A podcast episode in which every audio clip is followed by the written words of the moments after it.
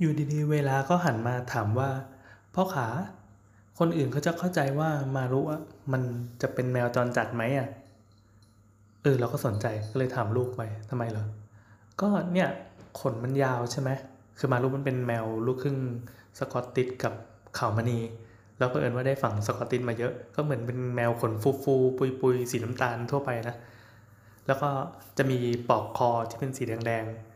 แต่เข้าใจว่าเวลาที่ชอบเล่นเล่นใส่เครื่องหมายอัญญประกาศ คือเล่นอยู่ฝ่ายเดียวแต่มาลุกเป็นฝ่ายหนีคือเวลาก็เอามาลุกมาใกล้ๆแล้วก็ถามด้วยคำถามเมื่อกี้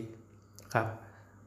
ก็มีคนจะเข้าใจว่ามาลุกมันเป็นแมวจรจัดแล้วแบบเขาจะทำอะไรมันไหมอะคือถ้ามันหลุดออกไปนอกบ้าน ก็บอกไม่หรอกก็เนี่ยมันก็มีปลอกคออยู่ไงเนี่ยสีแดงๆแล้วก็มีลูกกระพวนด้วย แล้วก็หน้าตามันแบบนี้มันคงไม่ใช่แมวจรจัดมั้งเวลาเขาบอกว่า แต่ขนมันยาวมากเลยนะครับพ่อ ขนมันยาวจนกลบปอกคอสีแดงๆไปอะแล้วก็เออโอเคก็เห็นด้วย แล้วก็อะแล้วแล้วยังไงเหรอ หนูว่าหนูจะตัดขนมันเฮ้ยเดียวเดียวเดียวเดียวเวลาเว้ย